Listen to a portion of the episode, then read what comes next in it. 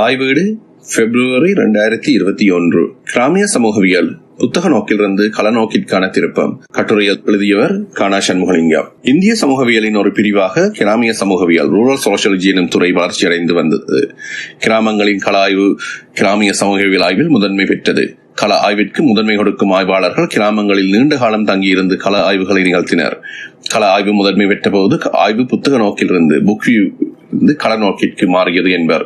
ஆயிரத்தி தொள்ளாயிரத்தி ஐம்பதுகளில் M N Srinivas McKim Marriott என்ற இருவரினது முக்கியமான நூல்கள் வெளியாகின. இவை கிராமிய ஆய்வுகள் எனும் வகையின கள நோக்கிற்கு அழுத்தம் கொடுத்தன. எம் என் ஸ்ரீனிவாஸ் கள ஆய்வின் பயனாக எம் என் ஸ்ரீனிவாஸ் அவர்கள் வெளியிட்ட நூல் தென்னிந்தியாவில் குரூக் மக்களின் சமயமும் சமூகமும் religion and society among the Kurukhs of South India என்பதாகும்.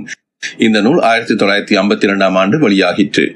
ஆயினும் இந்நூலிற்கான தரவுகளை திரட்டுவதற்காக அவர் மேற்கொண்ட கள ஆய்வு ஆயிரத்தி தொள்ளாயிரத்தி நாற்பது நாற்பத்தி இரண்டு காலத்தில் அவரால் நிகழ்த்தப்பட்டது. நாற்பத்தஞ்சு முதல் நாற்பத்தி ஆறு காலத்தில் இங்கிலாந்து சென்ற M. Srinivas A. R. Radcliffe Brown எனும் மானுடவியாளரின் மாணவராக பயின்றார். இந்தியா திரும்பியதும் அவர் மைசூரில் உள்ள இன்னொரு கிராமமான ராம்புராவில் தங்கியிருந்து கள ஆய்வு செய்தார். இக்கள ஆய்வின் அனுபவ பதிவுகளை கொண்ட மானுடவியல் ஆய்வு நூல் ஒன்றை பல ஆண்டுகள் கடந்த பின் நினைவில் நிற்கும் கிராமம் த ரிமெம்பர்ட் வில்லேஜ் என்ற தலைப்பில் ஆயிரத்தி தொள்ளாயிரத்தி எழுபத்தி ஆறாம் ஆண்டில் வெளியிட்டார். இதற்கிடையில் இவரது கள ஆய்வு தரவுகளை அடிப்படையாக கொண்ட ஆய்வு நூல்கள் ஆயிரத்தி தொள்ளாயிரத்தி ஐம்பத்தி ஒன்பது அறுபத்தி இரண்டு அறுபத்தி ஆறு ஆகிய ஆண்டுகளில் வெளியாகின. சமயமும் சமூகமும். சமயமும் சமூகமும் என்னும் விடயம் ஸ்ரீனிவாஸ் அவர்களின் ஆய்வுகளில் முதன்மை இடம்பெற்றது. குர்க் மக்கள் பற்றிய ஆய்வின் பயனாக அவர் உருவாக்கிய எண்ணக்கரு சமஸ்கிருதமயமாக்கல் சான்சிடைசேஷன் எனும் என்பதாகும். முதலில் அவர் கிராமங்களில் இடம்பெறும் சமூக மாற்றங்களை விளக்குவதற்கு பிராமணமயமாதல் எனும் கருத்தை பிரயோகித்தார். பின்னர் வேறு கால ஆய்வுகள் பிராமணமயமாதல் என்பது பொருத்தமற்றது என்பதை இவருக்கு உணர்த்தியது.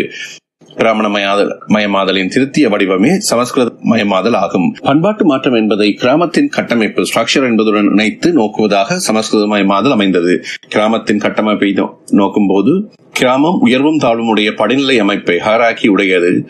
அது அடிப்படையில் சமத்துவமற்ற இன்இக்வாலிட்டி சமூகம் என்ற விடயங்களை அவரால் விளக்க முடிந்தது. ராம்புர கிராமத்தின் கல ஆய்வின் பயனாக அவர் அறிமுகம் செய்த இன்னொரு எண்ணக்கரு மேலாதிக்க சாதி டொமினன்ட் காஸ்ட் என்பதாகும். மேற்குமயமாதல் என்ற கருத்தையும் சமூக மாற்றம் பற்றி விளக்குவதற்கு ஸ்ரீனிவாஸ் உபயோகித்தார். சுருங்கக்கூரின் சாதி முறை சமூக மாற்றம் சமயம் சடங்குகள் வழிபாடுகள் ஆகிய பல விடயங்களை உள்ளடக்கிய ஆய்வுகளை எம். என். ஸ்ரீனிவாஸ் வெளியிட்டார். அவரின் கலநோக்கு பற்றி அறிந்து கொள்ளுதல் முக்கியமானது. புத்தக நோக்கும் கலநோக்கும் எம். எஸ். ஸ்ரீனிவாஸ் அவர்களின் ஆய்வுகள் புத்தக நோக்கை மையப்படுத்திய ஆய்வுக்கு பதிலாக கலநோக்கினை மையப்படுத்தும் ஆய்வு முறையியலின்படி அமைந்தன. இது பற்றி பி. எக். நக்லா என்ற சமூகவியலாளர் கூறியிருப்பதை தமிழின் தளர்வான மொழி நடையில் கீழே தந்துள்ளேன். எமது சமூகம் பற்றிய புரிதலுக்கு ஸ்ரீனிவாஸ் புத்தக நோக்கு களநோக்கு என்ற இரு நோக்கு முறைகளை முன்வைத்தார். அவற்றை விளக்கி கூறினார். புத்தக நோக்கு. இந்திய கிராம சமூகத்தின் முக்கிய கூறுகளாக சமயம் வர்ணம் சாதி குடும்பம் கிராமம் புவியியல் சார்ந்த பண்பாடு என்பன அமைந்துள்ளன. இக்கூறுகள் இந்திய சமூகத்தின் அடிப்படைகளாகும். இவை பற்றிய அறிவு புனித நூல்களான சமய பண்புகளில் இருந்து பெறப்படுகின்றது.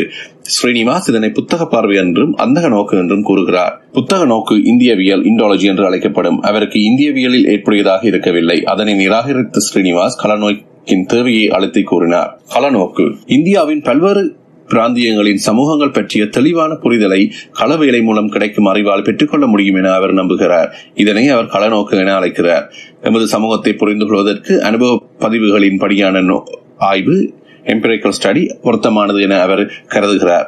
ஆகையால் பிராந்தியங்களின் சமூகங்களை பற்றிய சுற்றளவு எல்லையுடைய ஆய்வுகளிலேயே அவர் கவனம் செலுத்தினார். பரநிலை கோட்பாடுகள் என்று கூறத்தக்க கோட்பாடுகளை கட்டமைப்பதில் அவர் ஆர்வம் காட்டவில்லை. இந்திய சமூகத்தின் சுதேசிய தன்மை விளங்கிக் கொள்வதற்கு அவரின் கள வேலை முறை பயனுடையதாக இருப்பதை காண்கின்றோம். இவ்வாறு நக்லா இரண்டாயிரத்தி எட்டில் வந்த அவரது புத்தகத்தில் குறிப்பிட்டுள்ளார். புத்தக நோக்கு களநோக்கு என்ற விடயங்கள் ஆய்வு முறையியல் ரிசர்ச் மெத்தடாலஜி என்ற விடயம் பற்றிய விவாதங்களுக்குள் இழுத்துச் செல்கிறது. இவ்விவாதங்களின் எதிரொலியை நாம் தமிழ்ச் சூழலிலும் கேட்கக்கூடியதாக உள்ளது. அண்மையில் காலமாகிய தமிழறிஞர் தோனா பரமசிவன் தமிழ் இலக்கியங்களில் ஆழ்ந்த புலமை உள்ளவர். அவர் புத்தக நோக்கையும் களநோக்கையும் இணைத்த முக்கியமான ஆய்வாளர் ஆவார். பருநிலை சமூகவியலும் நுண்ணிலை சமூகவியலும். பருநிலை சமூகவியல் மேக்ரோ சோசியாலஜி வழியாக கிடைத்த பொதுமைப்படுத்தல்களையும் கள ஆய்வின் மூலம் கிடைத்த நுண்ணிலை சமூகவியல் அறிவொளியை இணைப்பதன் மூலம் ஸ்ரீனிவாஸ் இந்திய சமூகவியலில் புதுமையை புகுத்தினார் என்று கூறப்படுகிறது. பரநிலை சமூகவியல் என்பது இந்தியவியலை குறிப்பதாகும். நுண்ணிலை சமூகவியல் மானுடவியல் என்பதன் மறுபெயராகும் இந்து சமயம் பற்றிய ஸ்ரீனிவாசின் விளக்கம் ஐந்து நிலைகள் சார்ந்தது. அகல் இந்திய இந்து சமயம் தீபகற்ப இந்திய இந்து சமயம் பிராந்திய இந்து சமயம் வட்டார இந்து சமயம் கிராமிய இந்து சமயம். ஐந்து நிலைகளில் இந்து சமயத்தை நோக்கும் பொழுது கிராமிய நிலையில் இந்து சமயம் நாட்டார் தெய்வ வழிபாடுகளாக அமைந்திருப்பதை காண முடிகிறது. அகல் இந்திய நிலையில் அது புனித நூல்களின் வழியாகவும் வரலாறு தொல்லியல் மொழியியல் ஆகிய ஆய்வுகளின் பயனாகவும் கிடைத்த அறிவின் சாரமாக அமையும் பணுவல் வழியான இந்து சமயம் ஆகவும் உள்ளதை காணலாம். இலங்கையில் இந்து நாகரிகம் என்ற கற்கை துறை மூலம் இன்று வரை போதிக்கப்படும் அறிவு இந்தியவியல் என்பதில் சந்தேகமே இல்லை. பல்வேறு கோணங்களில் இருந்து இந்தியவியல் விமர்சிக்கப்படும் இன்றைய சூழலில் எம் என் ஸ்ரீனிவாஸ் கருத்துக்கள் மீது இளம் தலைமுறை ஆய்வாளர்கள் கவனம் திருப்புவது தவிர்க்க முடியாததாகவே அமைந்துவிட்டது. தமிழியல் நாட்டார் வழக்காட்சியல் ஆகிய கல்வி புலங்களிலும் களநோக்கு அடிப்படையிலான ஆய்வுகள் முக்கியத்துவம் பெறுவதையும் நாம் காணலாம். இந்தியாவின் சாதி முறை. எம் என் ஸ்ரீனிவாஸ் அவர்களின் ஆய்வுகள் ஊடாக விளக்கம் பெற்று பின்வரும் மூன்று விடய பொருள் பற்றி அடுத்து நோக்குவோம். சாதி. இந்தியாவில் பல சாதிகளும் சாதியர்களுக்குள் பல உபசாதிகளும் உள்ளன. இந்தியா சாதிகளால் கூறுபட்ட ஒரு சமூகமாகும்.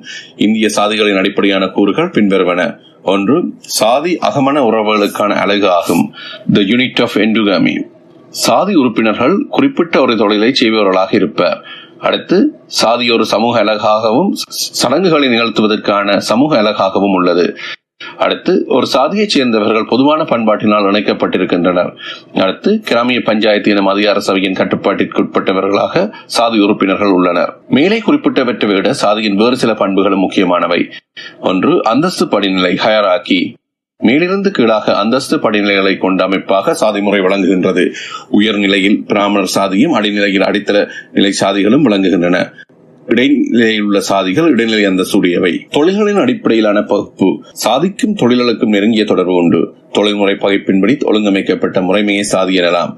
தொழில்களும் உயர்வு தாழ்வு அடிப்படையில் மேலிருந்து கீழாக பகுக்கப்பட்டுள்ளன. பந்தி போசனம்.